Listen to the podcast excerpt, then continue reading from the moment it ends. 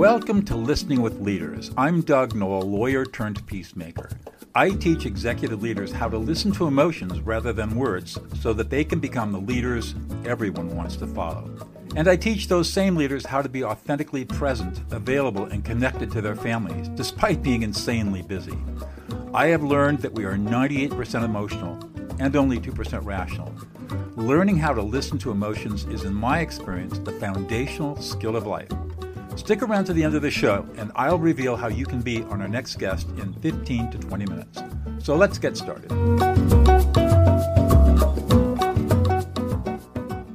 Brandon Cobb, welcome to Listening with Leaders.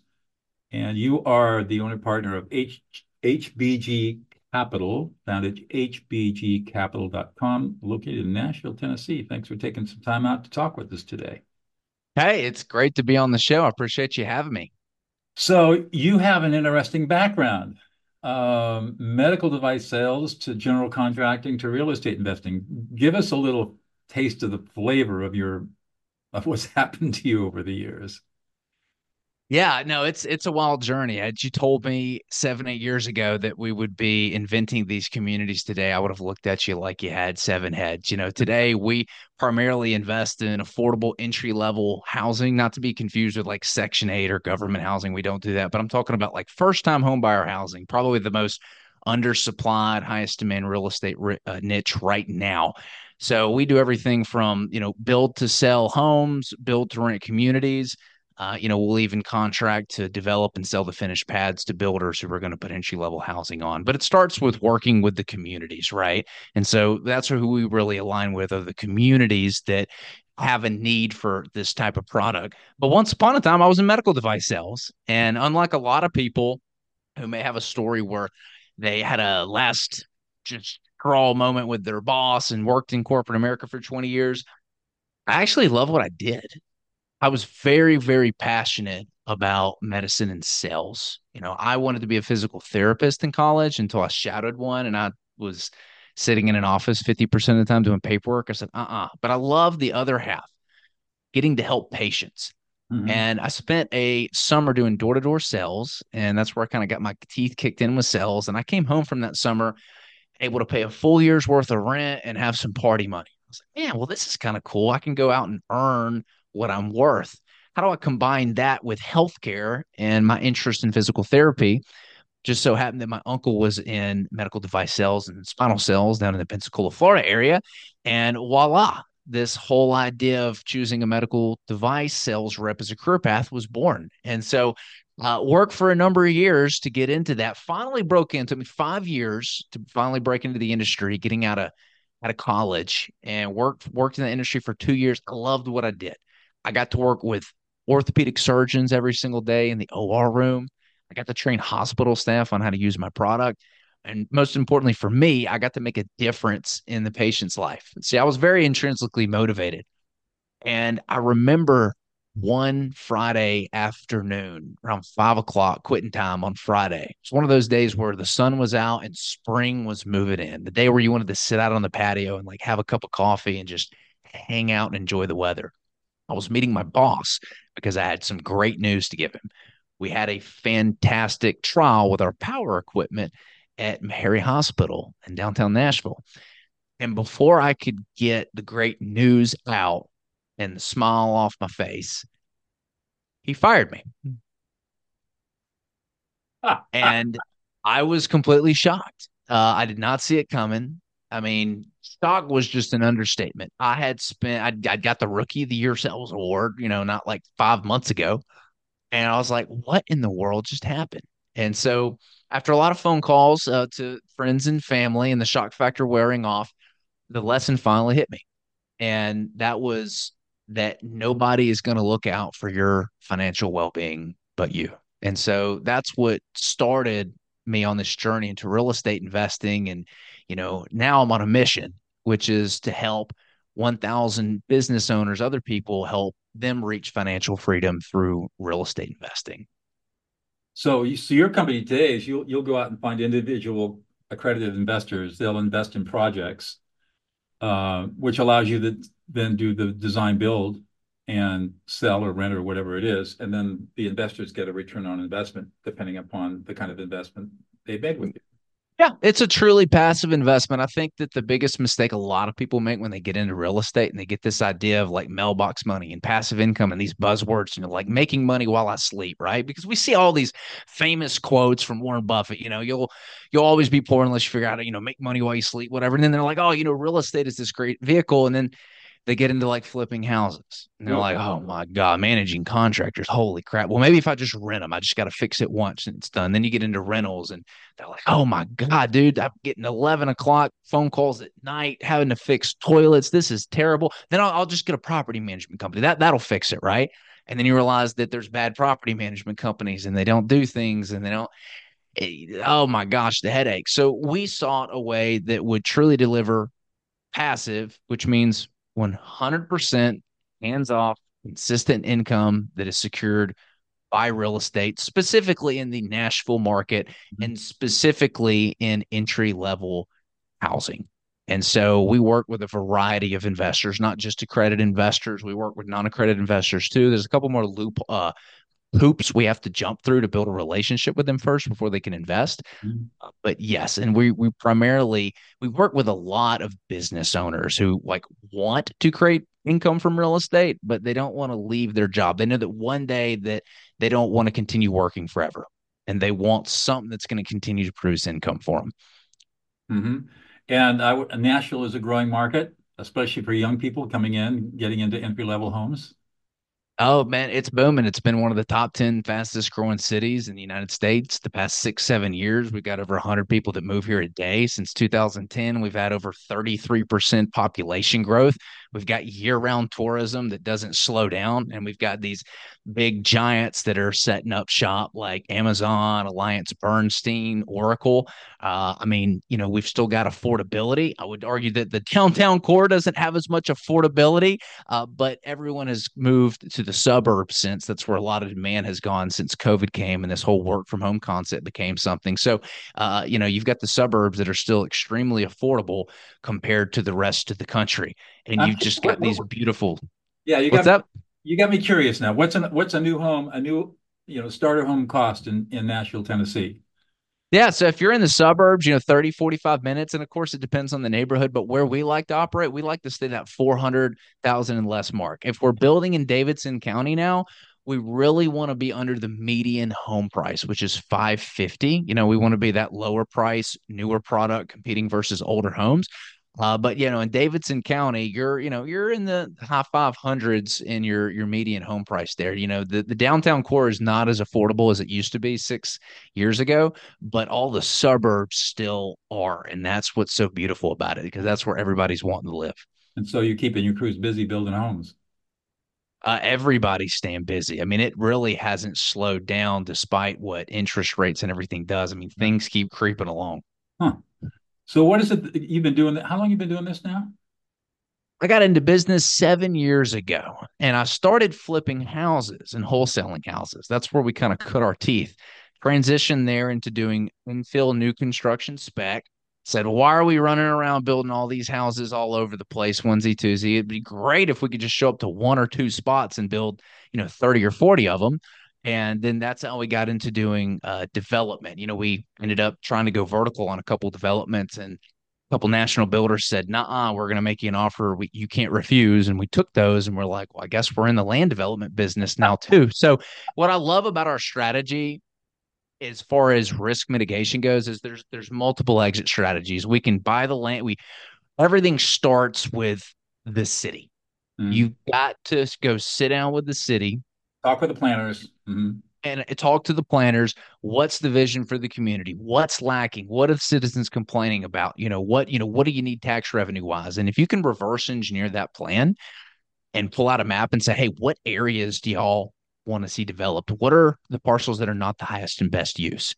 And then go and acquire those parcels. That's that's what we'll do. So we only buy it once all of the entitlement and rezone is in place. And that's where we really make money for ourselves, our investors, and build our safety net. When you take a piece of land that has a house on it, five or 20 acres, and you go from that to 30 to, you know, 150 homes, you force appreciate the value of that land by a lot. And so right. that's how we add value to so the you, sellers.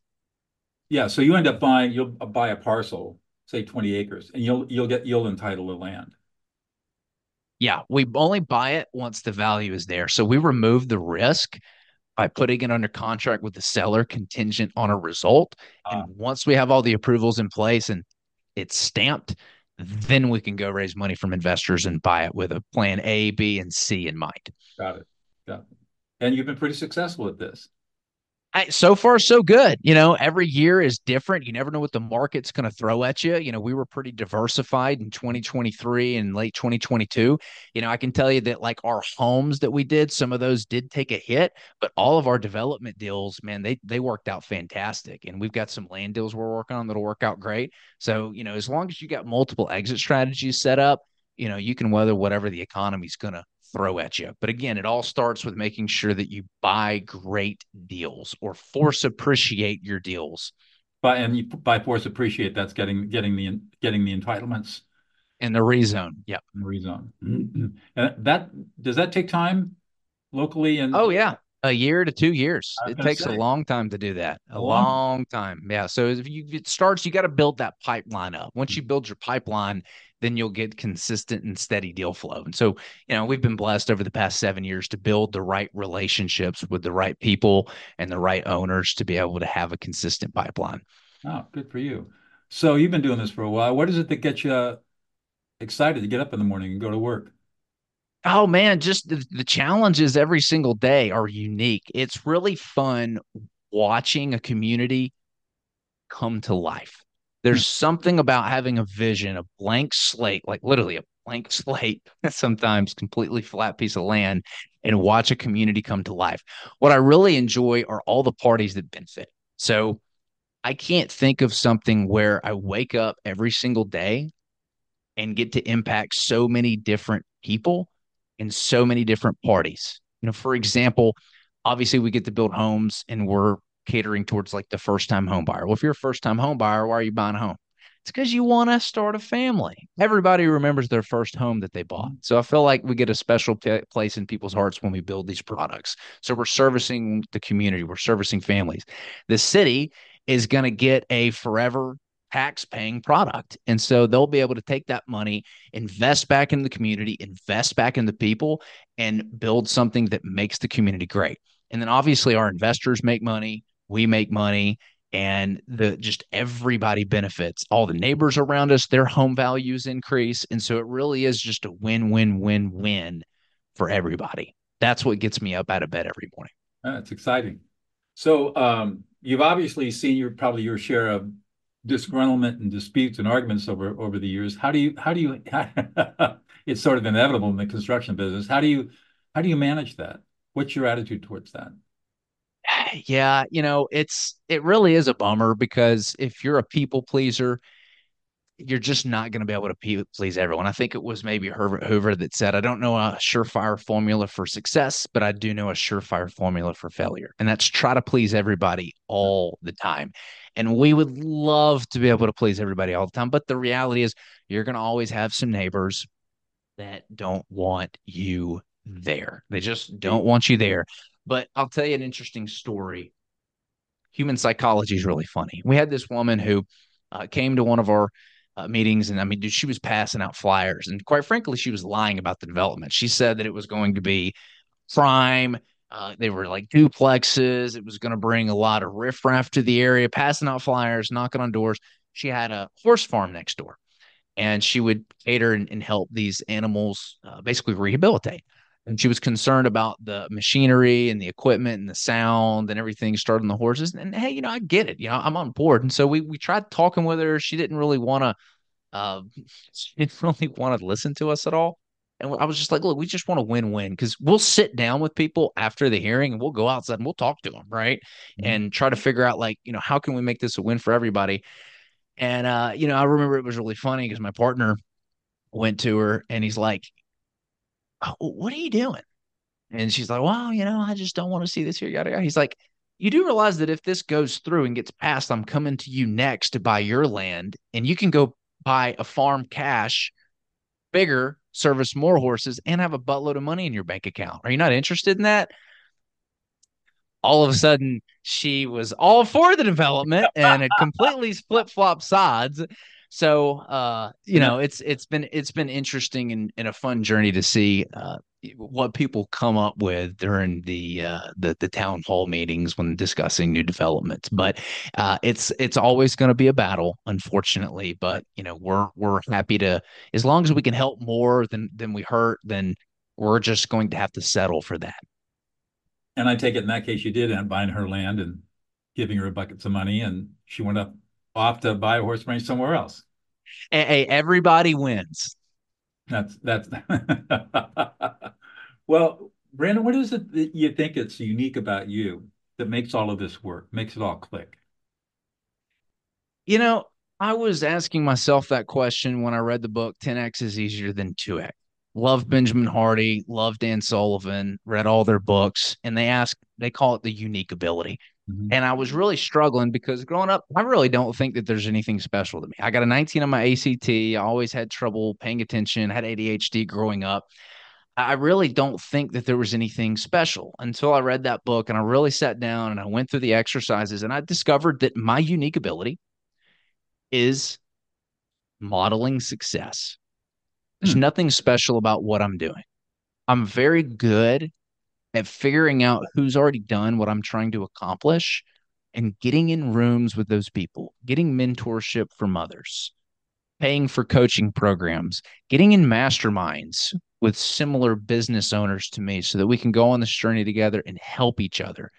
That's what I'm good at modeling success. And for all your listeners out there, if you're a COO or if you're a CEO, and you're trying to get better at it is what you're doing, the best thing you can do is surround yourself with a peer group. So if this concept of a mastermind group is new to you, I, you know, highly recommend, especially if you're like a, a COO level, there are masterminds out there. For example, Cameron Herold, awesome author. He wrote Second in Command, he wrote Vivid Vision, and I think he wrote Double Double. He's got a mastermind community for COOs. So if you're in that position and you're looking to run, learn from other rock star CEOs who've been doing what you're doing for a long time and have a pathway to success, I would recommend that you go look into that. There are masterminds, there are groups out there that you can join where you can go and you can do what I do, model success. You've gotten, obviously, you participate in that.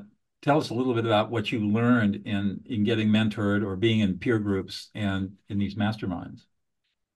Oh God, like how long do you have? And we could do 10 episodes on this.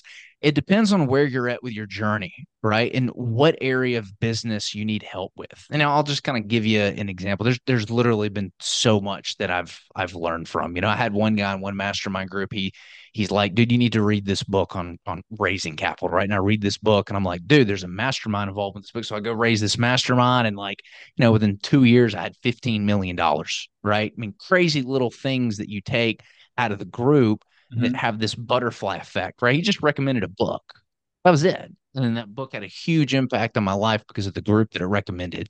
But I can tell you, when I was growing my house flipping business, back when I was first getting started, it was key that I be able to speak and collaborate with other business owners that were flipping houses. An example of some highly valuable content that I got was I needed to hire an acquisitions rep. Well, never done that before. I, would never created an onboarding guide. I didn't know what sales courses to send them to. I had no clue. But there it was, somebody who'd been doing this for years. They gave me a full onboarding guide, something that would have taken me, I don't know, three or four years to create, complete hmm. with all the sales courses that had already been paid for. Saved money on the sales courses, complete with everything that I needed to get this guy ramped up, the CRM to use to have them plug into and manage. So again, it kind of boils down to modeling success. You know, what did you get out of these mastermind groups? It was the information that I needed to apply to my business to get it to grow. A lot of the mechanics do this, do that. This you need this marketing channel. Here's how to send mailers out. Here's the list that you need to pull. So there's a lot of mechanics involved with that. Wow. Nuts nuts and bolts. Nuts and bolts. Huh. I've always thought I haven't been in too many masterminds, but I haven't heard much about nuts and bolts. But here are people who are obviously successful and they're able to tell you this is what you got to do. Yeah. You know, you you're you're a professor at university, right? Among other things, yeah. Many other things. Yeah. Many many other things. So it'd be as similar to like a lot of professors getting together that teach the same subject and collaborating on like what gets the best responses from the class like what content hits go. the most you, you know stuff like that. Collaborating on success so that you can be the best possible professor at right. the university that you can. Right. When you're teaching. Well and i think back i mean i'm an adjunct i'm not a full-time professor but i do remember a couple of years ago we did have a meeting a zoom meeting uh, kind of during the pandemic because we're all moving on to moving to virtual teaching, which not easy. Oh, God bless. And uh, so we were talking about how do we engage students, and I got turned on to a book by a couple of Stanford guys who studied learning, and I learned a lot. And it really it changed the way I taught the course. And now I'm back in person, and it, you know I only teach the course once a year. So, but I see I see your point, and now as I think about it, yeah, of course I've done that before model success. Don't be a pioneer. The pioneers are the ones with the arrow in your back. I want to follow the trails. well, this show this show is called Listening with Leaders because I am I teach listening. I teach listening skills, and and what I do is teach people how to listen to emotions rather than to words, which has amazing transformative effects on people. Um, but I'm curious, in your business, how important is listening, and how have you developed your listening skills? You know, it's listening is really tough. You know, when you're running 110 miles an hour and everybody around you is running 110 miles an hour just to be able to stop, be present in the moment and actively listen. I mean, it can be tough. You know, for this reason, I'll do one on ones with my team every two weeks just to check in with them. You know, I think a big part of that one is quieting the voice in my head. Never been in a conversation where you're like, oh, you know, I, I got something, I want to say it now. And all you can think mm-hmm. about is the thing that you want to say. And you're just completely ignoring what the other person says. So learning to quieten the voice has been very instrumental in my listening. Uh, getting rid of the distractions. I was, you know, having breakfast, you know, the other morning with my wife, and I was, I was like doing something with the, the the blankets in the living room, and she was trying to talk to me, and she needed advice on, you know, her schedule and what she had going on, and I was listening. I was listening, and but you could tell she was getting frustrated with me because I was not making eye contact with her. And she's like, well, what did I just say? And she and I and I was able to repeat it to her. And she's like, okay, you were listening. And I was like, yeah, I was listening. But again, she got frustrated, didn't think I was because the eye contact wasn't there. So eye contact's important too. Removing distractions. I was on the phone one time with an investor and I was also babysitting my nephews. And man, I picked the wrong time to schedule a call with him because I not listened to a word that he said. I even apologize. I'm like, dude, I, I gotta let you go. I got, I got the nephews going. So that's that's been very instrumental as well. And then listening to again, kind of to what you just said, like the emotions. When I sit down with my team one on one, you know, we meet very often and I'm talking with them every other day. You know, how's your day going? And there's a lot of monotony there. Oh, my day's good. My day's good. Thanks. you know, got it. Well, is it good? How is it really going? So you can tell when I ask that question, I'm not I want to know how their day's going, but I'm not listening for the words. I'm listening for the emotions behind it. Do they sound kind of down? Is there some frustration in their voice? And so if I can hear anything that's kind of off cue, then I'll I'll bring it up. Well, how's they really going?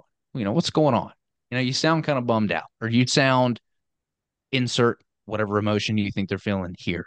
So those are some of the tools that have really helped me in my ability to listen to people. Wow, you just, you you've done well. You just hit hit the checklist. Stop the distractions, quiet the mind, listen deeply, and reflect back what people are feeling and saying. And that's the secret.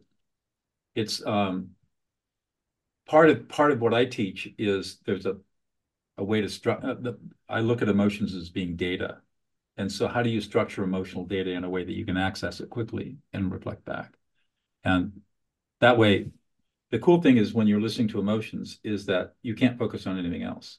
If you're really committed to listening to somebody and you're listening to their emotions, your mind isn't your mind cannot go anywhere else. It won't because you're so focused on listening to what they're feeling.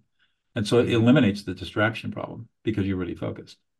Um, cool. Yeah, I think a big a big part of it is if you can learn to bring yourself in the present moment. The Power of Now is such a powerful book on this subject. If you can if you can figure out how to do that, bring yourself in the present moment. For me, it's and it's hard to do, right? Actually, you know, it, I've got like I've got little things I do to try to bring me into the present moment and, and like deboot me, power off work in the evenings. One of them's cooking. I love cooking because mm-hmm. when you're cooking, you you have to focus, you have to be in the present moment to do that. And so that's that's been a, a key that I've used that's helped me a lot. Good. Well, um, what I have found is that actually taking Eckhart Tolle's ideas of being in the presence now is actually quite easy once you learn how to pay attention to the right things. And that's not something that is intuitive. I mean, what I teach is counterintuitive and counternormative. Uh, it, but it works with the way that our brains work, which because there's neuroscience behind all of this. And um, I tell people, you know, I, I ask them, well, have you ever read any of Eckhart Tolle's stuff? And yeah, the power of now, being in the present moment. So when you are listening other people into existence, that's what you're experiencing. You're experiencing what he's talking about. And it's quite easy to get into that place once you know the three steps. And so that's cool. Good for you. Cooking, huh? I'm a cook too. I love to cook. In fact, I've got some vin stewing away right now. yeah, food brings people closer together. Absolutely. And you know, uh, for me, cooking is instant gratification. You know, I can spend an hour putting something together, a couple hours putting something together, and there it is. And everybody, it's here for us to all enjoy. Whereas, like you in a real estate project, you've got two or three years. There is no instant gratification in real estate. Right. And yeah, no, it my, takes a while. Yeah, and my former career as a trial lawyer, there was no instant gratification being a trial lawyer. you know, it, it took forever to go from start to finish. Um, and I think that's why I enjoy cooking so much. And I love I love being creative too, which I, it sounds like you sound like a really creative guy, and and the satisfaction you get in creating something that you share with other people, and the, the feeling of satisfaction you get is probably pretty significant for you. Uh, yeah, I'm I'm I'm very blessed. I wake up every single day and I try to I try to count my blessings, whether or not it's a good day or a bad day, and practice gratitude. Good. Well, that's another man. You you've been reading, you've been studying all the right people doing the right thing. Gratitude is critical every day. Waking up saying, "I am so thankful and grateful for what I have." Um, it's a, it's a real attitude. It's a real attitude adjustment. And I love the the sign. excuse me, the sign behind you. stay hungry, stay humble. Yeah, that was uh it was a uh, I think I was scrolling through Facebook and I was needing stuff for the office and I said, "Oh, this will be perfect." You know, this nice pretty big canvas, core values, blah blah blah. And uh put it up in the office and then COVID hits we got to shut the office down and everyone works from home. So now all of my stuff from the office is in the house and my wife would not let me hang it up all over the house, all these, you know, motivational, you know, business posters. And so I've got an office full of canvas over here that is just hanging out with me. Very cool. Very cool. Well, one more question, Brandon. What's one thing about yourself that we would never know unless you revealed it to us?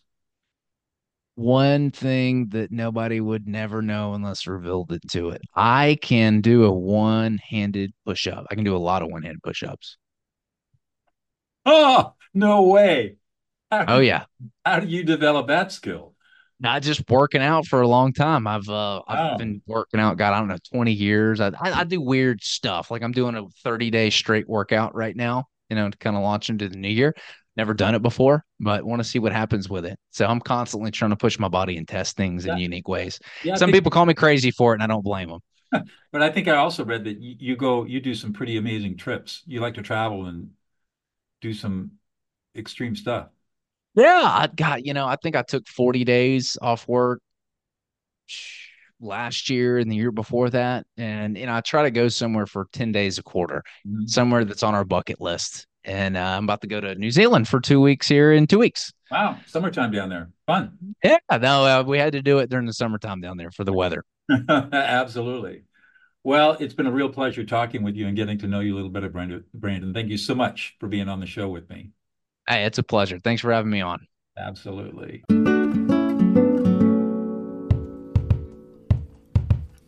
Doug Noll here. Thank you so much for listening to Listening with Leaders. If you are a successful executive leader who would like to be on this program, please visit podcast.com Doug Noll, D-O-U-G-N-O-L-L dot com slash podcast. If you got something out of this interview, would you please share this episode on social media? Just do a quick screenshot with your phone and text it to a friend or post it on the socials. If you know someone that would be a great guest, tag them on the social media to let them know about the show and include the hashtag listening with leaders. I love seeing your posts and guest suggestions. We are regularly putting out new episodes and content. To make sure you don't miss any episodes, go ahead and subscribe. Your thumbs up, ratings, and reviews go a long way to help promote the show and mean a lot to me and my team. Want to know more? Go to my website, dougnoll.com, or follow me on LinkedIn, Facebook, and Instagram. That's at Douglas E. Noll. Thanks for listening, and we'll see you on the next show.